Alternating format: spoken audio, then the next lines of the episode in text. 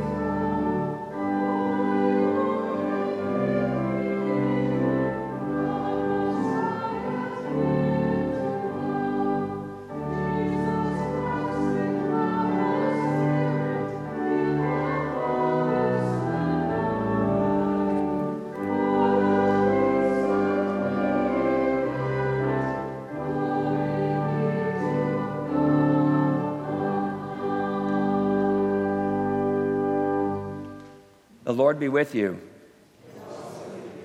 Let us pray.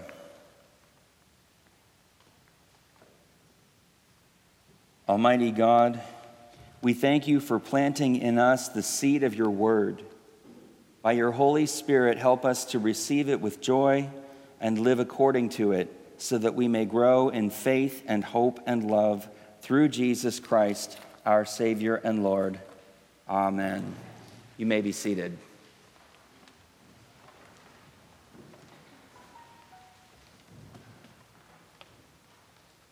First lesson today comes from the book of Isaiah, the 55th chapter.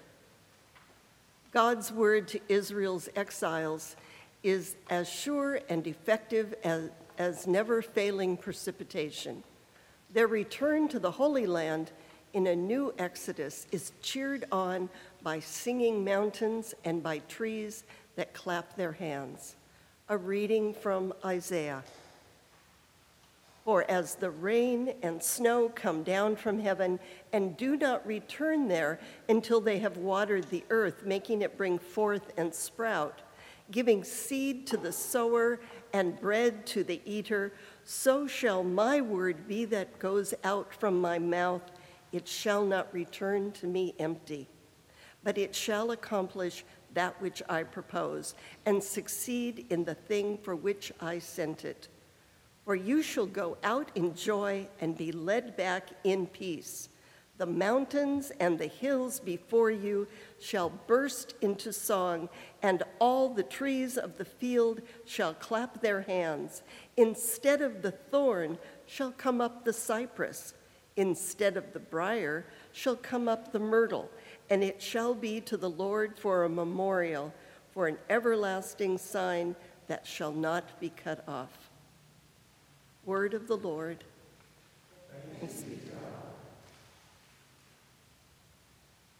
The second reading comes from Romans, the eighth chapter, verses 1 through 11. There is no condemnation for those who live in Christ. God sent Christ to accomplish what the law was unable to do condemn sin and free us from its death dealing ways.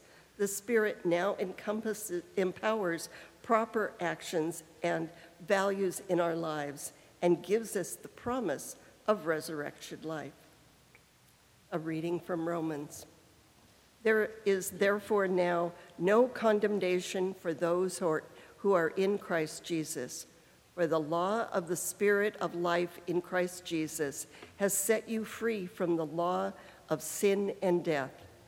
For God has done what the law, weakened by the flesh, could not do by sending his own Son in the likeness of sinful flesh, and to deal with sin he condemned sin in the flesh, so that the just requirement of the law might be fulfilled in us who walk not according to the flesh, but according to the Spirit.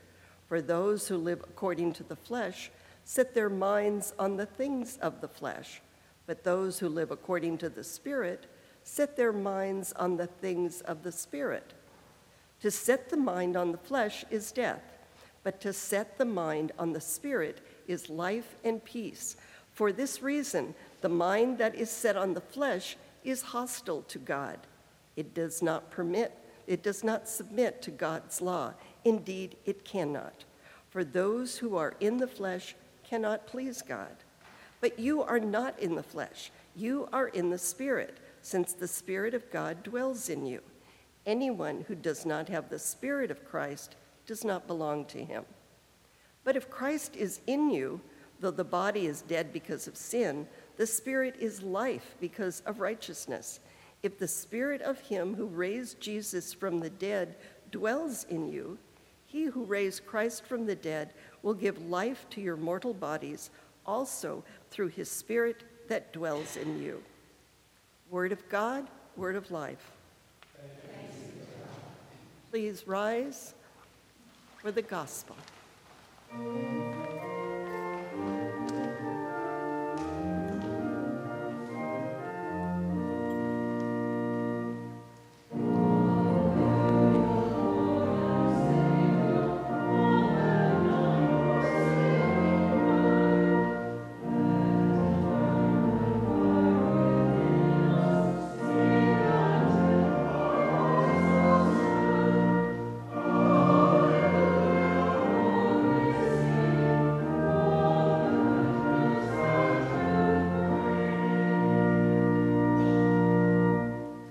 Holy Gospel according to St. Matthew, the 13th chapter. That same day, Jesus went out of the house and sat beside the sea. Such great crowds gathered around him that he got into a boat and sat there while the whole crowd stood on the beach. And he told them many things in parables, saying, Listen, a sower went out to sow. And as he sowed, some seeds fell on the path, and the birds came and ate them up. Other seeds fell on rocky ground, where they did not have much soil, and they sprang up quickly, since they had no depth of soil.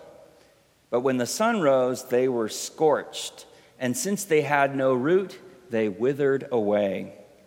Other seeds fell among thorns, and the thorns grew up and choked them. Other seeds fell on good soil and brought forth grain, some a hundredfold, some sixty, some thirty. Let anyone with ears listen.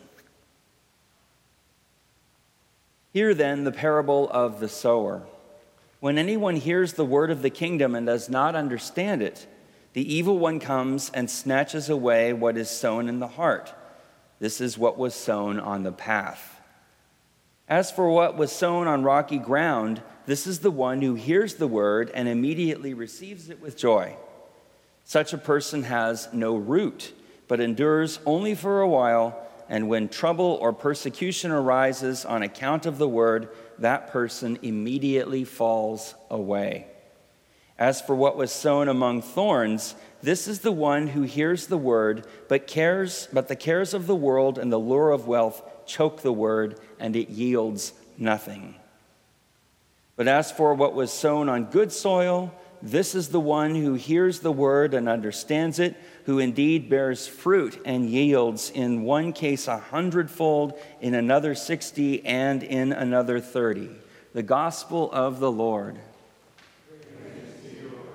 You may be seated.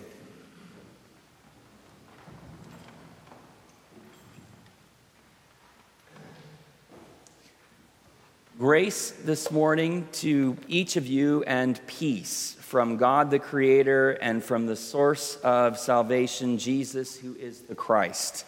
Amen. It's ironic at a service where we have probably the lowest attendance I've seen in months that I ask the question Is the Christian faith relevant? Is the Christian faith relevant. As church attendance declines throughout the country, as well as across denominations, and as the fastest growing religious demographic are the nones, that is, those who claim none when it comes to religious affiliation, congregations like ours must ask and answer one simple question Has our faith, the Christian faith, lost its relevance to people living in the modern or indeed postmodern world? Has the Christian faith, our faith, lost its relevance to people living in the modern or postmodern world? People who are modern in mentality and secular in sensibility. The so called spiritual, say, but not religious. If so, what happened? How did the faith of the church become irrelevant? And what, if anything, can we do, a tiny congregation tucked away in the heart of Queen Anne, about it? Now, as you might imagine, the question of Christianity's relevance is actually not something new. It didn't arise with the most recent trends in religious demographics. In 1963, the Lutheran theologian Paul Tillich, big surprise, made it the focus of three public lectures he gave in Berkeley, California. These lectures were the culmination of a long, distinguished, and sometimes embattled career. Indeed, by the 1950s, Tillich had been dubbed America's most dangerous theologian for challenging conventional notions of God, including the idea that God exists, at least the way like we do. Now 76, Tillich mounts the podium as indisputably the most praised and also the most questioned theologian in North America, if not the world. An overflow audience waits with bated breath. Fundamentalists, as well as radicals, picket outside. This is, after all, Berkeley. And Tillich knows half his audience are pastors, while others are university intellectuals, divinity scholars, and spiritual mavericks, mavericks in every state of doubt. Sounds a little bit like our congregation, doesn't it? Here, in poignantly, in a poignantly compact three hours, Tillich has to summarize his entire career of mediating, which is to say, of going back and forth between the gospel and the modern world. Again, mediating, going back and forth between the gospel and the modern world. Now, in a moment, I'm going to give you the gist of Tillich's response to the question of whether Christianity, or more specifically, the Christian message, is relevant to people today. How he argues that the Christian faith and message can indeed be relevant again to modern people.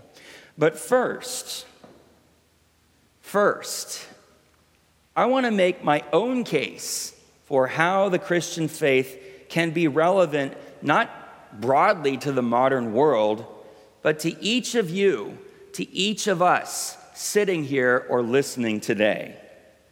That is, what kind of difference, if any, can the Christian faith make in our daily lives?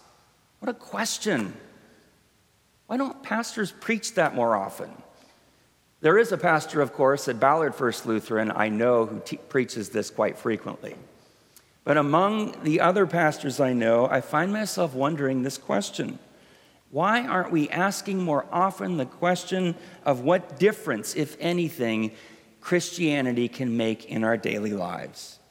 I'm asking that, and I want to answer it by turning from Paul Tillich to the Apostle Paul and something absolutely astonishing he says in Romans 8, our second reading. By the way, that reference to Ballard First Lutheran was because we have one of its pastors in our pews this morning, and we're very delighted to see him here. Let's look at Romans 8 together as printed in your bulletin. Set your eyes first on verse 2. For the law of the Spirit of life in Christ Jesus has set you free from the law of sin and death. This, I would argue, is central to Paul's message. When I was in seminary, we were taught to ask two questions in this regard free from what and free for what? In this case, free from the powers of sin and death, the powers that grip us and compel us to do things that are not in our best interest, much less the interest of our neighbor, things that are comparable to addictions today. We are set free from that power, Paul says. We have been called to freedom, Paul says elsewhere in Galatians. So, at the heart of the Christian message is being freed from these worldly powers that compel us to idolatry, that compel us to worship things that are beneath the glory of God, that compel us to, to live lives of bondage and captivity. Now take a look at verse 4b. Here we learn that those who, this is the second half of the verse, uh, here we learn about those who walk not according to the flesh, but according to the Spirit. Now, historically, many Christians, myself excluded, have interpreted this as a reference to the body and the soul. The flesh is the body, it's bad, it's evil, the soul is the spirit. It's good, it's transcendent. Feminist theologians have pointed out that the body is often identified with the female body and the soul identified with the self transcendent male ego. That is a very problematic interpretation of Paul, and I would argue that it's a misinterpretation. When Paul refers here to spirit and flesh, he's referring to two ways of being in the world two ways of being in the world one oriented towards self, given over to the various idols of the age, the other, as I said before, called to freedom in Jesus Christ. Such that we become, as Dietrich Bonhoeffer says, men and women, indeed people for others. So we've heard about this, we've heard this message of being set free, We've heard this distinction Paul will make repeatedly in his letters between the flesh and the spirit. Again, two different, let me go full on nerd here, existential orientations. One that leads to death, like an, an addiction, the other that leads to life, which is the spirit. Notice finally verse 11. Here, Paul says at the end of our passage, If the spirit of him who raised Jesus from the dead dwells in you, he who raised Christ from the dead will give life to your mortal bodies also through his spirit that dwells in you. Do you hear those words, mortal bodies? Paul here is talking about the resurrection in present terms. Not something simply that happened bodily to Jesus some 2,000 years ago in the backwaters of the Roman Empire, but something that is always happening, or at least always potentially happening in the life of the believers. Resurrection in the present tense, resurrection in present terms. Resurrection as not something to be believed, but something to be lived. Now, if you think this is odd, think again. Paul says the same thing in Romans 4:17, where he writes, I have made you, he's quoting now, the father of many nations. That's from God to Abraham in the, in the book of Genesis, in the presence of the God in whom he believed, referring again to Abraham, who gives life to the dead and calls in, into existence the things that do not exist. Notice again, who gives life to the dead. Not simply life after death, but life to the living dead, the so called dead souls. And again, Colossians 3 1. So if you have been raised with Christ, seek the things that are above where Christ is seated at the right hand of God. This is another way of distinguishing life in the spirit, the risen life, with life in the flesh the old Adam, that which needs to be killed, which otherwise leads to death. Well, now, you might be saying to yourself, this complicate, complicates what it means to be Christian a little bit, doesn't it? Again, instead of merely believing in the bodily resurrection of Jesus as an event that took place once upon a time in the not so distant past, Paul says you have to live it. You've heard this story before. A former colleague of mine from Pacific Lutheran University was approached by a, a, very conservative student who pressed him on the question of resurrection. Do you believe in the bodily resurrection of Jesus Christ? He charged my friend, his professor. To which my friend replied, Absolutely. I try to live it every day. Believing in the bodily resurrection is easy, it simply requires cognitive assent. But living the resurrection is something else.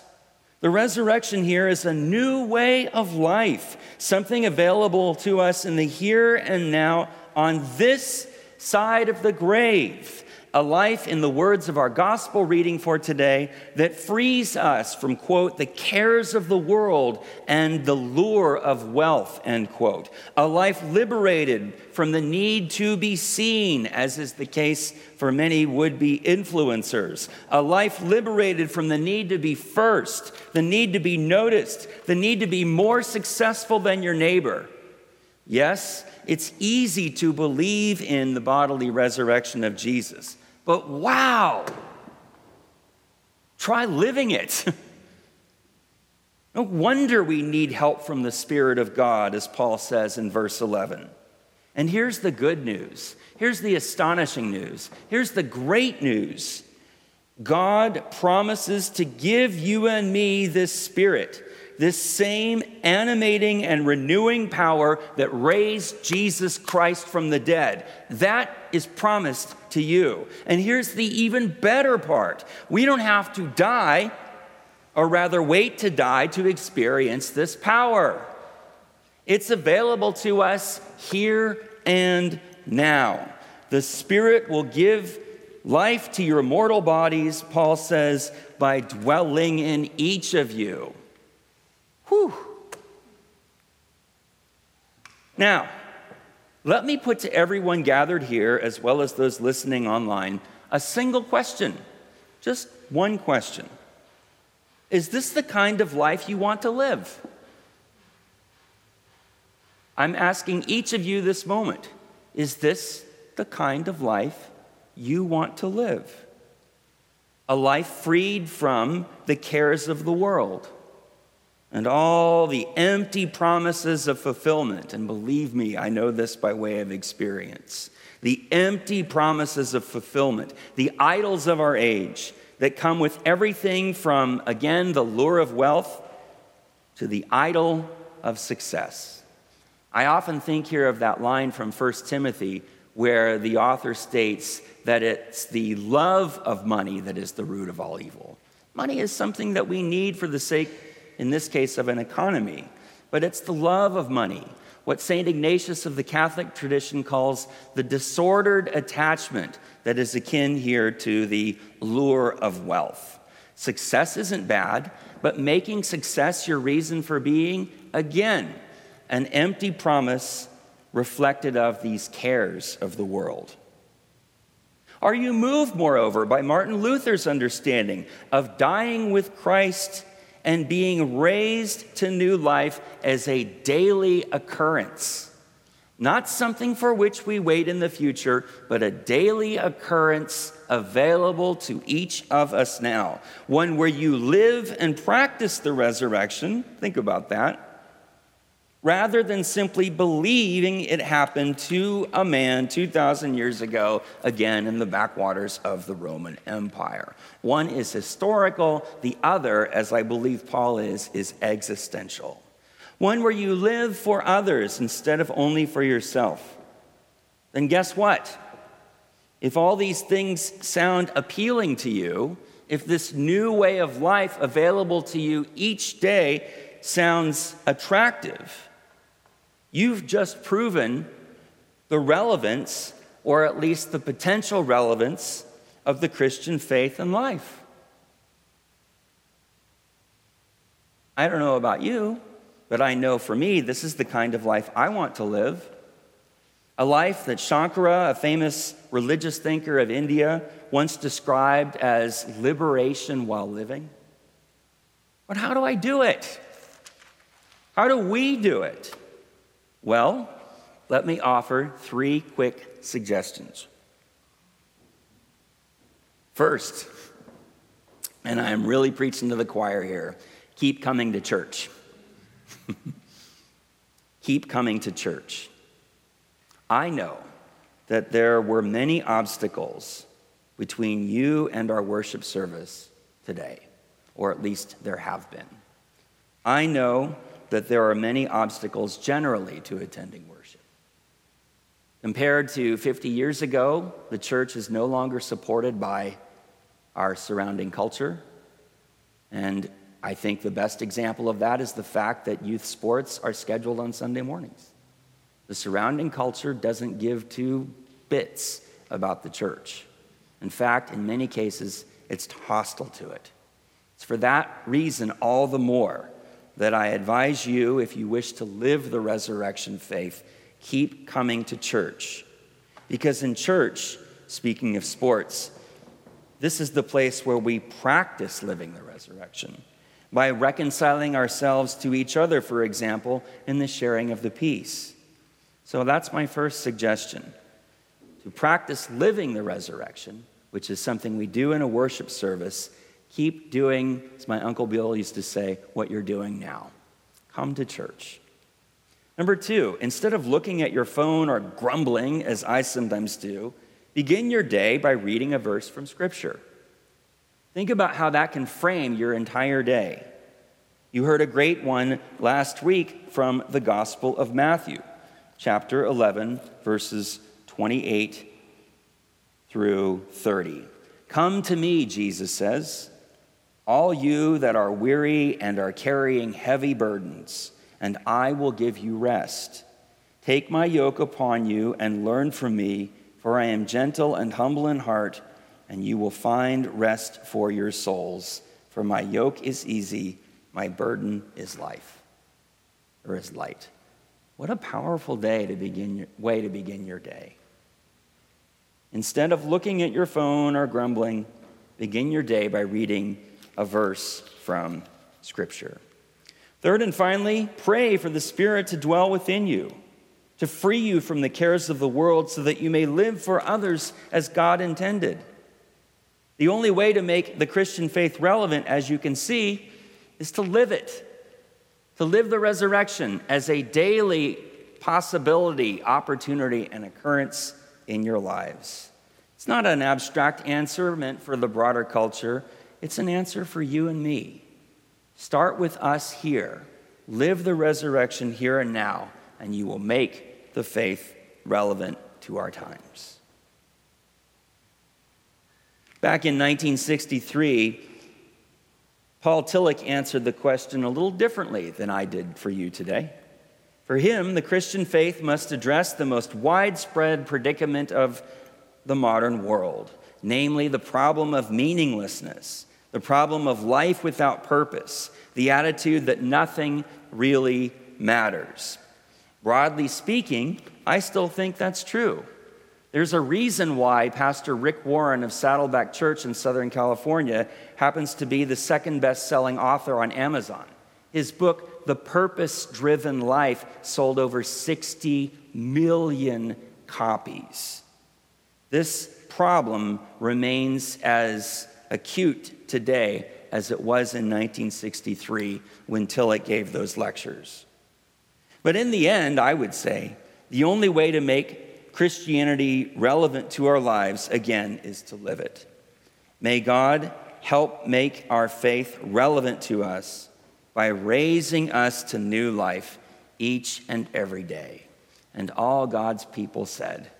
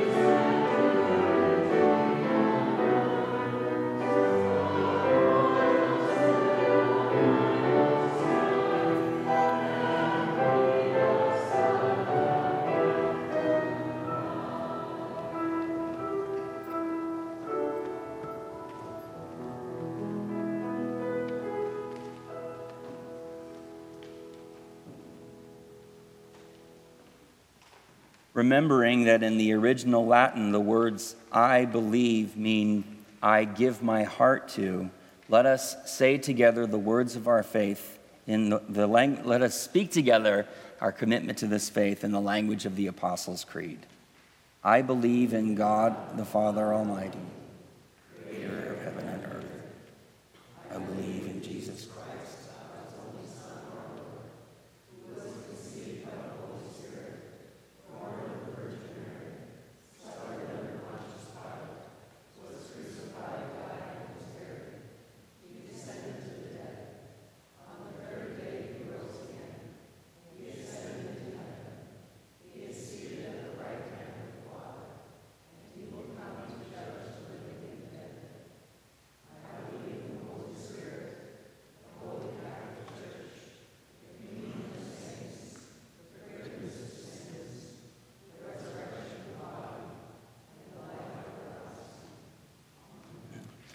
For the prayers of the church, we invite you to be seated or kneel, whichever you prefer.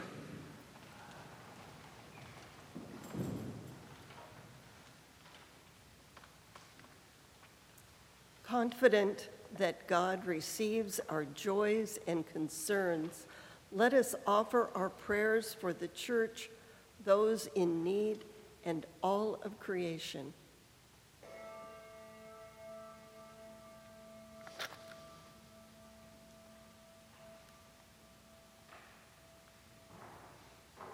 God of loving kindness, guide your church to sow seeds of forgiveness and righteousness on good soil. Inspire your people to live out and proclaim your love in this congregation and throughout the world. Lord, in your mercy, Creator God, sustain your creation in the face of climate change by sending favorable weather, causing trees and fields to grow, protecting waterways from pollution, and instilling in all people the need to be good stewards of what you have made. Lord, in your mercy, God of peace, grant peace among all people. Raise up lawyers to work for justice in the courts, advocates to speak for the downtrodden, and politicians to work on behalf of the common good. Lord, in your mercy, God of restoration and wholeness, heal those who are sick. Guide healthcare workers to care for those who suffer, scientists to conduct life saving research, and counselors to care for victims of sexual abuse and exploitation. Lord, in your mercy, God of compassion, answer the prayers of those gathered in worship. Protect those who travel near and far. Accompany visitors to this congregation and nurture our faith. Lord, in your mercy, for whom or what do the people of God pray? For the family of Judy Coe, as they mourn her death. Lord, in mercy. Hear our prayer. For my niece Kara, who is working in Guam with the Red Cross right now, helping the people to recover from a monsoon. Lord, in your mercy. Hear our prayer.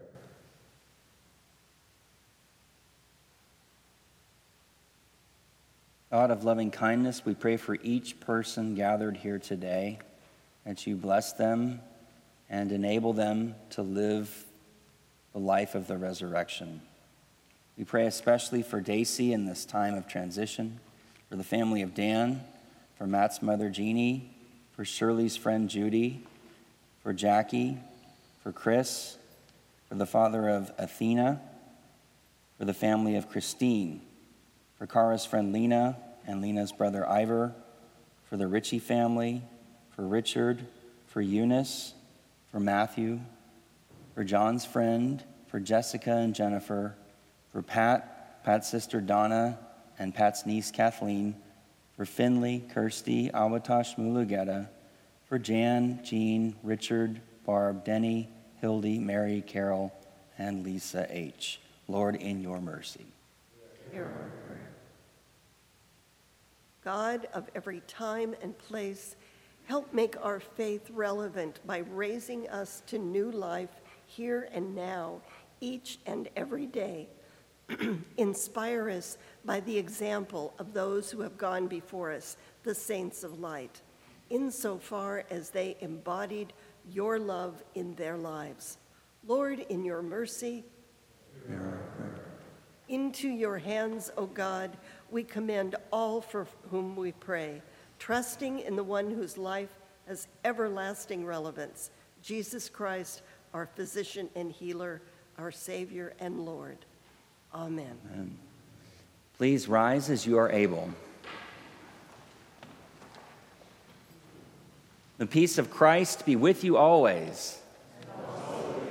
Let us share a sign of that peace with our neighbor.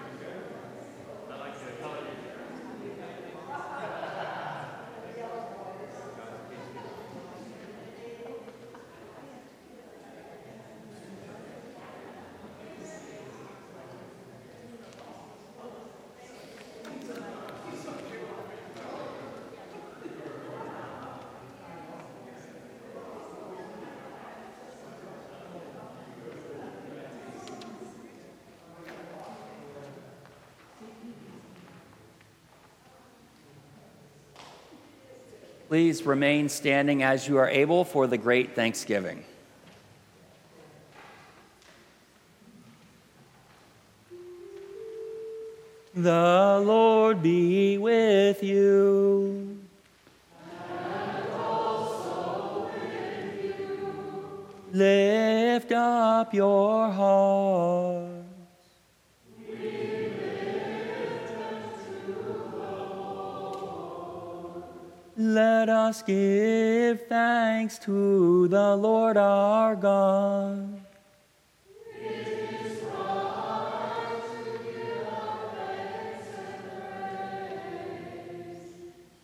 Is indeed right, our duty and our joy, that we should at all times and in all places give thanks and praise to you, Almighty and merciful God, through our Savior Jesus Christ.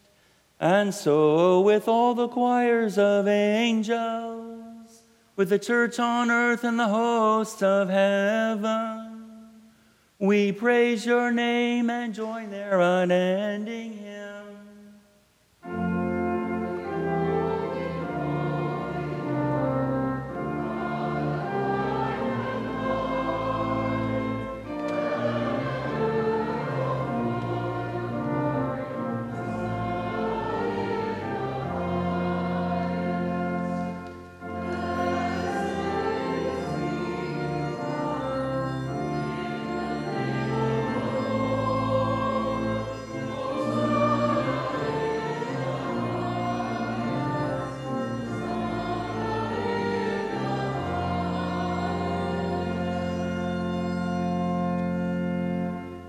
In the night in which he was betrayed, our Lord Jesus took bread and gave thanks, broke it, and gave it to his disciples, saying, Take and eat. This is my body given for you.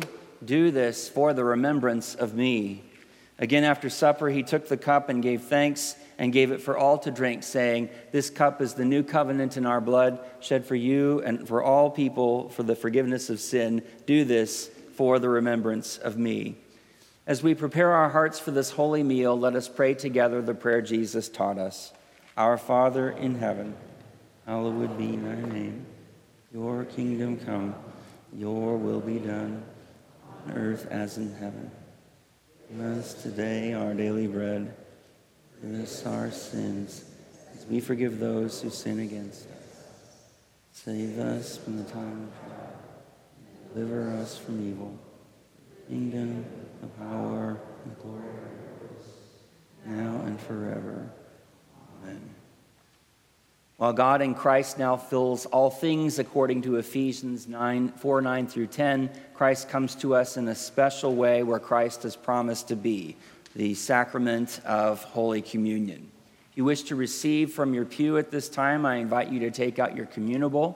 For those coming forward to receive from the railing, be sure again to use sanitizer. If you wish to receive a blessing at the railing in place of the Eucharist, simply fold your arms. All are welcome to the table in this place of grace. Again, for those receiving communion from the pews, this is the body of Christ given for you. This is the blood of Christ shed for you.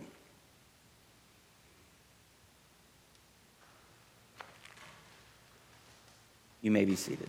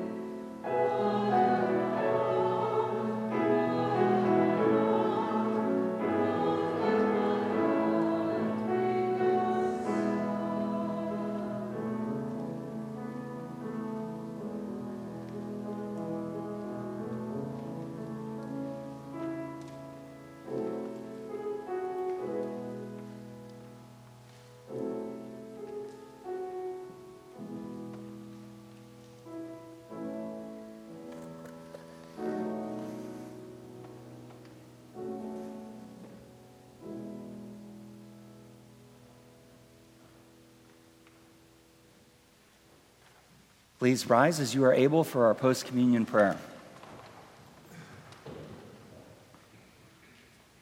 Gracious God, as Paul says, in you we live and move and have our being. With your word and this meal of grace, you have nourished our life together and renewed us for life in the world. Strengthen us to show your love and serve others in Jesus' name. Amen. You may be seated now for announcements.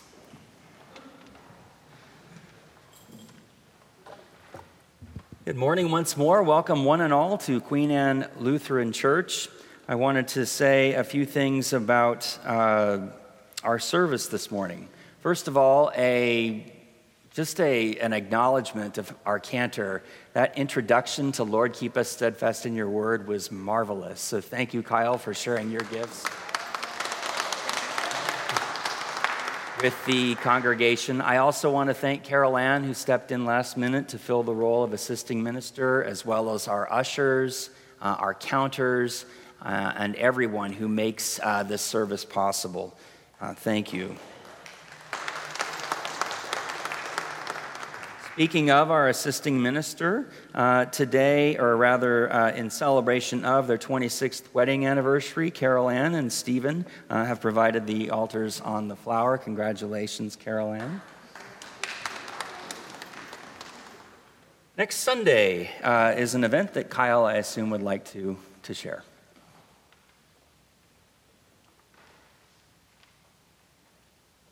Good morning. We're having a pickup choir next week. Everybody's welcome. It'll start at 9 o'clock. We'll uh, aim to start at 9 sharp and uh, make some music together for probably about 40 minutes, maybe 45, uh, in preparation to present that music as part of the worship service at 10 a.m. I've got a couple things in mind, and we'll kind of see who's here and what works. Uh, there's kind of a call and response uh, morning, uh, kind of morning prayer selections from Marty Haugen, no relation um, and uh, some other stuff I've got in mind. So uh, uh, come, come join in the fun, and uh, again, we'll present that music as part of the worship service.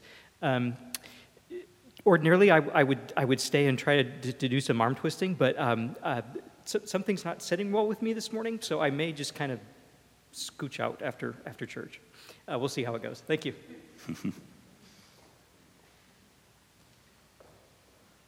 Thank you, Kyle. Just a note about office hours this coming week. Barb, as some of you know, uh, got COVID. Uh, our parish administrator got COVID. Uh, nobody else was affected, as far as I know. She is uh, accordingly working from home and will be back uh, in the office at the earliest on Tuesday. Otherwise, office hours remain as they are. I would love to see you or hear from you how you're doing. You're always welcome to stop by or give me a call or send me an email. I think about all of you often, and uh, it's always nice to hear from you. My message today was simple. The best way to make Christianity relevant is to live it. We heard three ways of doing that to come to church as you've done today so that we can rehearse the kingdom, so that we can rehearse the, living li- the risen life for life out in the world. Again, read a verse from Scripture in the morning, so rehearse a verse and a prayer. Pray for the Spirit to dwell within you, such that you may be drawn to life in the Spirit. I invite you, please, now to rise as you are able for the blessing.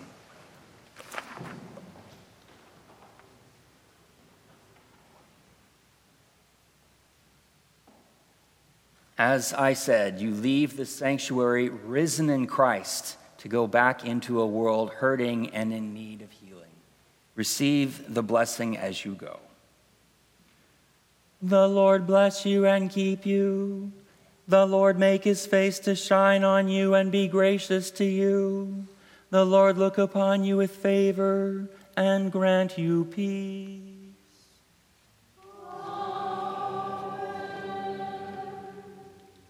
Our sending hymn is number 550 in the red hymnal on what has now been sown.